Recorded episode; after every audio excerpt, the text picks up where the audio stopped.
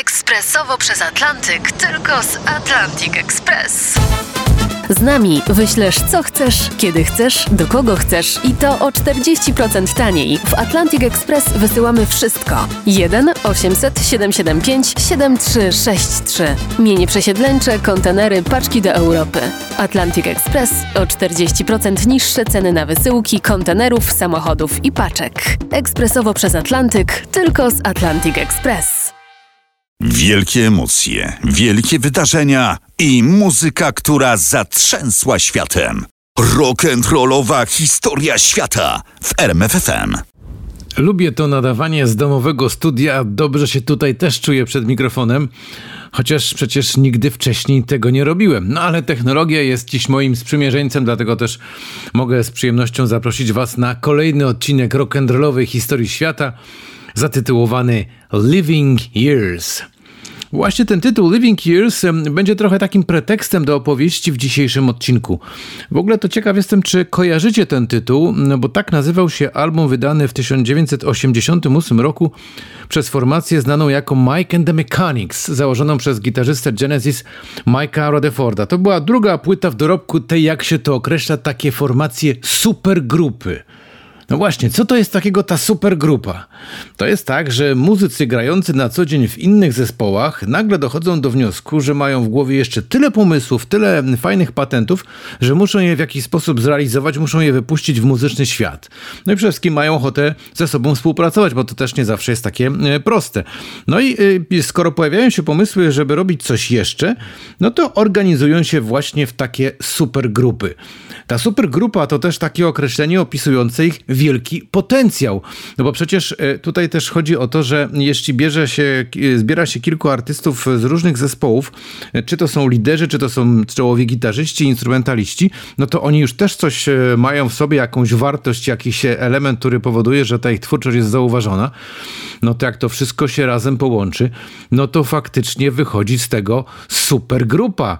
To jest właśnie ten patent na zrobienie czegoś wyjątkowego i przy okazji pokazania swoim fanom, że w obszarach artystycznie innych od dotychczasowych też ci ludzie potrafią się naprawdę znakomicie odnaleźć. No i początek tych supergrup to były lata 60. Zaczęło się od supergrupy Cream, tam Eric Clapton, Jack Bruce i Ginger Baker, potem jeszcze było Blind Faith, potem był Emerson, Lake and Palmer, by wymienić te najsłynniejsze, no i teraz będą te dwie moje ulubione supergrupy, o których chcę dzisiaj powiedzieć, oczywiście pomijając Mike and the Mechanics. Pierwsza to jest Asia, brytyjska supergrupa stworzona w 1981 roku. Tam było kilku specjalistów od y, naprawdę świetnego roka, czyli Steve Howe z grupy Yes, potem był Carl Palmer, właśnie z Emerson, Lake and Palmer był John Wetton z King Crimson, no i jeszcze Jeffrey Downs z grupy Yes i oni wspólnie postanowili stworzyć formację pod nazwą Asia. Natłukli mnóstwo różnych płyt, y, jedne lepsze, drugie gorsze i tu od razu można podać przykład super numeru z ich repertuaru. Być może pamiętacie ten kawałek Heat of the Moment, bo to był jeden z pierwszych ich przebojów, ale ja tu dziś zagram mojego faworyta. Kapitalny radiowy kawałek. Tak się mówi o nagraniu, gdy słychać od razu, że to po prostu będzie dobrze brzmieć w radiu. Zresztą zagramy to od razu, żebyście nie mieli żadnej wątpliwości e, i wierzę, że będziecie czuli to samo co ja. E, to już jest e, początek lat 90., kiedy grupa Asia wydała kolejny album. To był chyba album zatytułowany Aqua. Na tym krążku był właśnie ten kawałek. Nagranie zatytułowane Who Will Stop the Rain? To supergrupa Asia właśnie teraz w rock'n'rollowej historii świata. Posłuchajcie, jak to brzmi.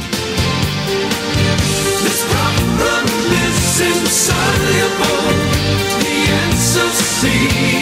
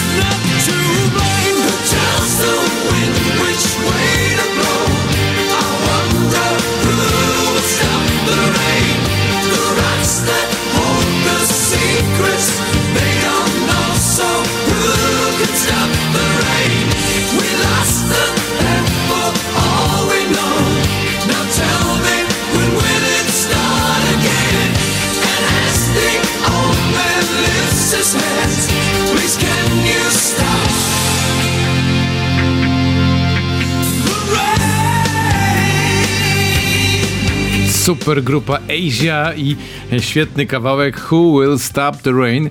Ale to nie koniec prezentacji supergrup w dzisiejszym odcinku rock'n'rollowej historii świata, bo teraz jeszcze Traveling Wilburys. To jest ten zespół, który został założony przez e, George'a Harrisona, słynnego Beatlesa, a w tym składzie zespołu znaleźli się także, oprócz oczywiście samego Harrisona, Bob Dylan, Roy Orbison, Tom Petty oraz Jeff Lynne.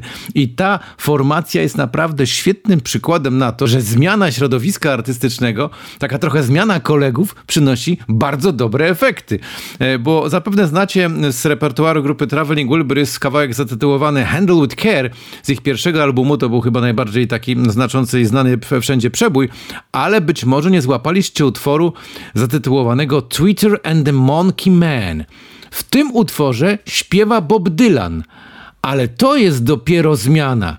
To nie jest jakieś smęcenie, tutaj jest dynamika i energia. To jest taki Dylan, jakiego nie znaliśmy do tej pory, który nagle odrodził się właśnie wśród y, zupełnie nowego towarzystwa. Przecież pewnie oni też się jakoś tam artystycznie może znali, ale co innego jest znanie się takie, powiedzmy, towarzyskie, a co innego wejście do studia i nagrywanie kilku czy kilkunastu kawałków. No właśnie efekt tego wyszedł w nagraniu zatytułowanym Twitter and the Monkey Man. Proszę posłuchać, jak tutaj brzmi Bob Dylan i jego koledzy.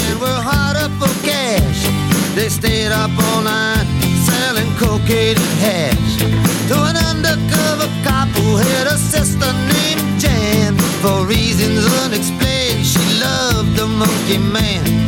Tweeter was a Scout before she went to Vietnam And found out the hard way nobody gives a damn They knew that they'd find freedom just across the Jersey line. So they hopped into a stolen car, took Highway 99. And the walls came down.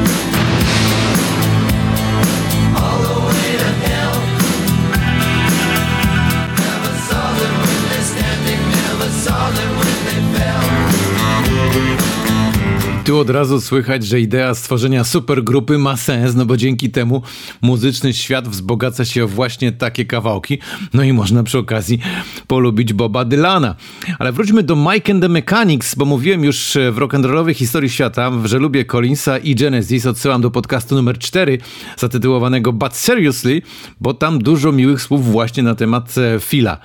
No i skoro lubiłem Genesis, to też trafiłem właśnie na Mike and the Mechanics, na mm, zespół, który stworzył gitarzysta tego zespołu, bo te płyty często stały koło siebie. No, zwłaszcza na giełdzie płytowej, bo tak było łatwiej sprzedać albo wymienić, bo przecież nie wszyscy wiedzieli, kto to jest ten Mike and the Mechanics, a tak to można było, powiedzmy, robić coś w rodzaju sprzedaży, czy też wymiany pakietowej. No wiesz, tu masz Genesis, tu masz e, Mike and the Mechanics, bo to ten gość tutaj z Genesis gra, no zobacz sobie, posłuchaj, przekonasz się, może warto. No i ja też tak właśnie na nich trafiłem. Można powiedzieć, że trochę przez polecenie. Ktoś mi pokazał, a weź posłuchaj sobie tej płyty. To był album zatytułowany Living Years. Tak właśnie trafiłem na Mike and the Mechanics. No jak posłuchałem, no, to od razu wiedziałem, że to jest moja muzyka, bo jak trafiłem na albumie na tytułowe nagranie, no to właściwie już wszystko było jasne. Ja po prostu uwielbiam takie klimaty i mam nadzieję, że wy również będziecie to lubić tak jak ja. To Living Years, Mike and the Mechanics właśnie teraz w rock'n'rollowej historii świata.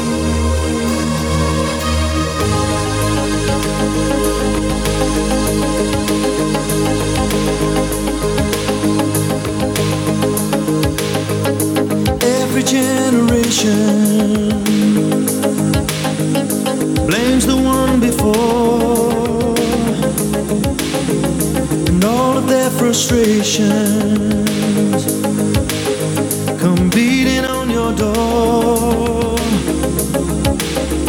I know that I'm a prisoner to all my father held so dear.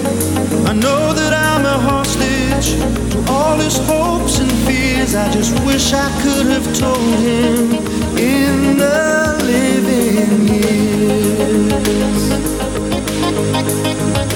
Oh, bits of paper filled with imperfect thoughts, still to conversations. I'm afraid that's all we've got. You say you just don't see it He says it's perfect sense. You just can't get agreement in this present tense. We all talk a different with Fantastyczny Paul Carrack, który był jednym z najważniejszych głosów w Mike and the Mechanics, a przy okazji to jest ten facet, który dał światu już jako e, solista w zespole Ace, e, własnym zespole, kawałek zatytułowany How Long, pewnie też gdzieś kiedyś ten numer złapaliście, bo to też jest naprawdę piękna kompozycja. No i po wysłuchaniu tego Living Years od razu stałem się fanem Mike and the Mechanics, serce moje muzyczne mocniej do nich biło. To po prostu była moja muzyka, ale jak powiedziałem wcześniej, zacząłem od drugiego albumu, czyli trzeba było też na przykład znaleźć pierwszy krążek. Byliśmy w roku 1988, a pierwszy krążek to był 1985. To nie było łatwe, ale znów pomogły mi moje wyjazdy, tym razem do Berlina, do słynnego sklepu na Kudam koło Gedächtniskirche. To było takie miejsce pielgrzymek fanów muzyki. Być może niektórzy ze słuchaczy e, tego podcastu kojarzą. E, Tam był taki, e, no powiedzmy, skwerek, na który można było przysiąść, takie okrągłe ławki, na których zwykle zbierali się ci, którzy tam przyjeżdżali po to, żeby te wszystkie swoje płytowe łowy obejrzeć, przejrzeć, zobaczyć, co za ile się udało kupić, co się udało trafić. No bo to było takie właśnie polowanie na płyty w, u naszych zachodnich sąsiadów. Czyli to był nocny pociąg do Berlina y, i potem przez y, przejazd przez cały dzień przez Berlin, y, szukanie tych wszystkich płyt w różnych sklepach, w szczególności w tych dwóch w centrum, bo tam było najłatwiej dojechać. No i potem powrót nocnym pociągiem znowu do Krakowa. Zresztą te polowania na płyty to była e, piękna historia, bo przecież wielu fanów muzyki właśnie tak jeździło po to, żeby poszukiwać tam e, swoich ukochanych wykonawców. E, Przypomnę, że to są jeszcze czasy przed nawet zburzeniem muru berlińskiego, więc to był naprawdę niezły wypad. Trzeba było przejechać przez w sumie dwie granice, bo polsko-enerdowską, potem enerdowsko-zachodnio-niemiecką. Tam w Berlinie można było już swobodnie funkcjonować, bo to był po prostu inny świat i potem znowu powrót. Najpierw granica zachodnio-berlińsko-enerdowska i potem znowu enerdowsko-polska, co oznacza, że po takim jednym wyjeździe w paszporcie e, każdy z e, wyjeżdżających miał cztery pieczątki, bo mm, e, pogranicznicy enerdowscy uwielbiali wbijać do paszportów właśnie pieczątki, więc ci, którzy tam często kursowali, to mieli takie specjalne wkładki, takie harmonijki, na których było nabitych tych pieczątek mnóstwo, bo to był też taki czas, kiedy spora część naszych rodaków jeździła tam po prostu, żeby robić mniej lub bardziej oficjalne interesy w dobrym tego słowa znaczeniu. To był taki czas, kiedy gospodarka jeszcze nawet się nie rozwijała, ale próbowano coś zrobić po to, żeby fajne rzeczy przywieźć do Polski. Jedni jeździli po e, kosmetyki i po na przykład e, odtwarzacze wideo, a ja jeździłem po płyty i te płyty tam kupowałem, potem przywoziłem je do Krakowa i miałem z tego e, wielką frajdę. Ale to, co było największym koszmarem, jeśli chodzi o te płyty, to fakt, że jak udało się kupić tych kilka poszukiwanych płyt, to potem trzeba było z nimi siedzieć przez 12 godzin w pociągu i tylko się można było domyślać, co na nich jest. No przecież ja nie miałem wtedy jeszcze e, już wchodzącego wtedy na rynek urządzenia pod nazwą Discman, na którym można byłoby tych płyt sobie posłuchać. E, Dziś pewnie jest to trudne do wyobrażenia, bo muzyka jest wszędzie, nie trzeba na nią czekać, po prostu wystarczy wyciągnąć telefon, bach, wszystko właściwie jest. Ale wtedy oczekiwanie budowało także większy szacunek do tego, co stworzyli artyści. To jest takie uczucie, którego dzisiaj chyba nikt z m, tych, którzy e, łapią muzykę, którzy słuchają muzyki, właściwie nie doświadczył. To jest coś, e, no może poza jakimiś wyjątkowymi premierami, większość rzeczy po prostu jest od razu, nie trzeba się zastanawiać, gdzie to będzie, czy to będzie na YouTubie, czy to będzie w jakimś serwisie muzycznym, po prostu ta muzyka jest. I nie trzeba nic robić, no ewentualnie jedynym problemem, czy też barierą może być to, że jak nie będzie dostępu do internetu, a ktoś nie będzie miał tego zgranego, e, powiedzmy wewnętrznie w telefonie albo na dysku komputera, no to może mieć problem, żeby się do tego dostać, ale te takie braki dostępu do internetu to dzisiaj już jest naprawdę rzadkość, więc w dzisiejszych czasach odkrywanie muzyki jest zupełnie inne niż to było je przed tych 30 paru laty. E, Dlatego też e, te moje wspomnienia muzyczne są tak e, bardzo szczególne i wydaje mi się mocno zapisane w pamięci przez takie historie. I właśnie podczas takich e, podróży, zamiast słuchać płyty, można było dokładnie przestudiować książeczkę i dowiedzieć się wszystkiego o danym albumie, no bo cóż można było robić przez 12 godzin w pociągu. To był koszmar. Ja też tak robiłem, jak wtedy udało mi się zdobyć ten album Mike and the Mechanics, to e, na CD oczywiście już wtedy, to przeczytałem książeczkę od deski do deski. Chociaż ona akurat bardzo obszerna nie była, tam nie było wielu informacji, jak to bywało w tamtych czasach, że niektórzy artyści mnóstwo e, faktów również przemiecali właśnie na kartach takich książeczek. Ale zwróciłem uwagę, że oprócz Paula Karaka i Paula Younga, dwóch głównych wokalistów Mike and the Mechanics, pojawił się ktoś zupełnie nieznany, John Kirby. I ten gość zaśpiewał w utworze Paravion. Jest to kompozycja, do której dziś zmierzam w tym e, podcaście rock'n'rollowej historii świata. Bo gdy już dotarłem do domu z tego berlińskiego wyjazdu, odpaliłem to CD, no i jako trzeci zabrzmiał ten utwór. Co to była za głębia? Co to był za niesamowity klimat? To po prostu było coś, czego wcześniej po prostu muzycznie nie doświadczyłem. Zresztą posłuchajcie fragmentu i przekonajcie się, co tu się dzieje.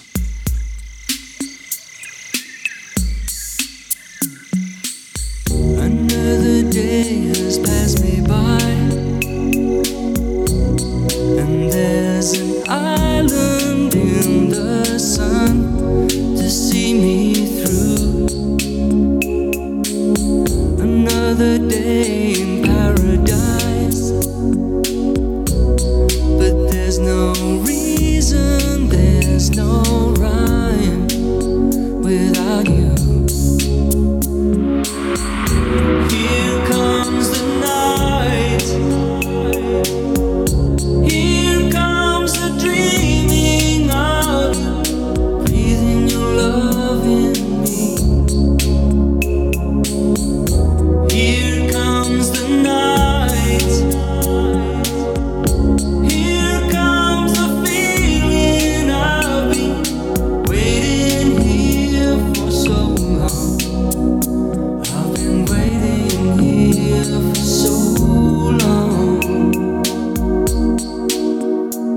to działa na wyobraźnię, jak to wszystko niesamowicie brzmi. I od tego momentu, kiedy je po raz pierwszy usłyszałem, to nagranie stało się jednym z tak zwanych kawałków do testowania sprzętu RTV. Zresztą mówiłem już o tym e, w pierwszym odcinku rock'n'rollowej historii świata e, dotyczącym płyty Brothers in Arms grupy Dire Straits. I tu zresztą jest bardzo ładne powiązanie, bo zarówno Brothers in Arms, jak i właśnie pierwszy album Mike and the Mechanics zostały nagrane w studiach Montserrat na tych słynnych Karaibach. I być może dlatego tak to brzmi, gdzieś tam słychać te e, piękne cykady w tle na początku, to właśnie to gdzieś może tam zostało zarejestrowane podczas pięknej, e, upalnej nocy, podczas realizacji tego albumu. To też jest przykład na to, że jak jest pewne miejsce, e, w którym artyści dobrze się czują, to jak już coś nagrywają, to coś naprawdę wyjątkowego. I tu jeszcze na moment wrócę do tego e, testowania sprzętu, bo to właściwie powinienem zadać takie pytanie, czy ktoś dziś tak pod względem akustycznym, wykorzystując tylko własne uszy, testuje sprzęt? Chyba już nie, ale wtedy, gdy zdobycie jakościowo dobrego sprzętu było nie lada wyzwaniem, to w gronie w kolegów, no właśnie robiliśmy takie testy, co u kogo słychać, jakie paczki, e, czyli inaczej głośniki, po prostu czy dobrze, czy też źle pracują. To był też trochę taki kult sprzętu, no bo e, w tamtych czasach ten wyścig po to, żeby mieć coś dobrego, e, był czasami no bardzo kosztowny i nie każdemu udawało się zdobyć coś, co by brzmiało tak i można byłoby na takim sprzęcie uzyskać no właściwy odbiór tej muzyki, której wtedy człowiek e, poszukiwał, bo przecież taka płyta e, na- odtworzona na jakimś tanim sprzęcie e, z, jak to się mówi, kartonowymi głośnikami albo tekturowymi głośnikami, po prostu by nie oddała tego, co artyści chcieli przekazać, nagrywając to w tych studiach Montserrat, co oznacza też, że w tamtych realiach tego typu podejście do muzyki to było właśnie takie nabożeństwo, takie odbieranie muzyki każdym dźwiękiem, każdym możliwym sposobem, po to, żeby złapać wszystko to, co gdzieś tam zostało zarejestrowane. No i przede wszystkim chodziło też o to, żeby te marzenia realizować, żeby mieć coś, co lepiej gra i by było słychać więcej. E, To często się zdarzało, że e, oczywiście tam ten sprzęt e, nie zawsze spełniał te wszystkie oczekiwania, no ale każde przejście na wyższy poziom, czyli kupienie większych głośników albo lepszego wzmacniacza, albo lepszego odtwarzacza kompaktowego już pozwalało człowiekowi poczuć się trochę lepiej, że wszedł na ten wyższy poziom, że osiągnął coś więcej i przy okazji też będzie mógł tą muzykę w sposób e, jeszcze bardziej pełny konsumować, połykać, poznawać, do, dowiadywać się tych rzeczy, których pewnie by się nie dowiedział, gdyby nie, nie przenosiły właśnie tego te lepsze albo nawet bardzo dobre głośniki. Dziś to już trochę inaczej wygląda, bo mam wrażenie, że jakość tutaj nie odgrywa aż takiej roli, bo wszystkie utwory są po prostu dobrze nagrane jakościowo. Tu się nikt nie ściga i nikt y, nie ma jakichś specjalnych możliwości porównywania tego, bo każdy sprzęt właściwie dzisiaj gra dobrze, każde słuchawki, jeśli są w miarę mm, rozsądne i markowe, to przenoszą to, co trzeba. Głośniki domowe również, więc tu już chyba nie ma tego wyścigu, nie ma potrzeby się e, w ten sposób do tego e, odnosić, ale może czasem, gdyby ktoś chciał sobie zrobić taki eksperyment i sprawdzić, jak coś brzmi w takiej wersji e, samochodowej, a potem przenieść to w wersję domową na jakiś odtwarzacz domowy, być może na jakieś kino domowe, to wtedy przekona się, ile tam różnych ukrytych dźwięków jest, które artyści wetknęli pomiędzy poszczególne nuty, po to, żebyśmy je właśnie złapali w bardzo konkretnych okolicznościach, takich bardziej komfortowych, nie słuchając gdzieś w przelocie, w biegu, w szumie ulicy, który gdzieś tam się wdziera, tylko po to, żeby zrobić do tego odpowiednie warunki i dopiero wtedy tę muzykę w jakiś sposób połknąć i przyswoić. Dlatego też ja właśnie na te utwory takie jak Parawion grupy Mike and the Mechanics tak reaguję i tak je odbieram. I dla mnie niezmiennie od wielu lat, tak jak powiedziałem przed chwilą, to jest jeden z tych utworów, które gdybym miał jakiś sprzęt testować albo komuś polecić, żeby sprawdził, czy to wszystko, co ma w domu brzmi dobrze, no to niech sobie puści ten utworek, czyli e, utwór trzeci z płyty i się przekona, czy usłyszy wszystko to, co powinien usłyszeć. Bardzo dziękuję za to dzisiejsze spotkanie. Z przyjemnością informuję, że rock'n'rollowa historia świata powróci do Was w kolejnym odcinku zatytułowanym Bridges to Babylon. Do usłyszenia.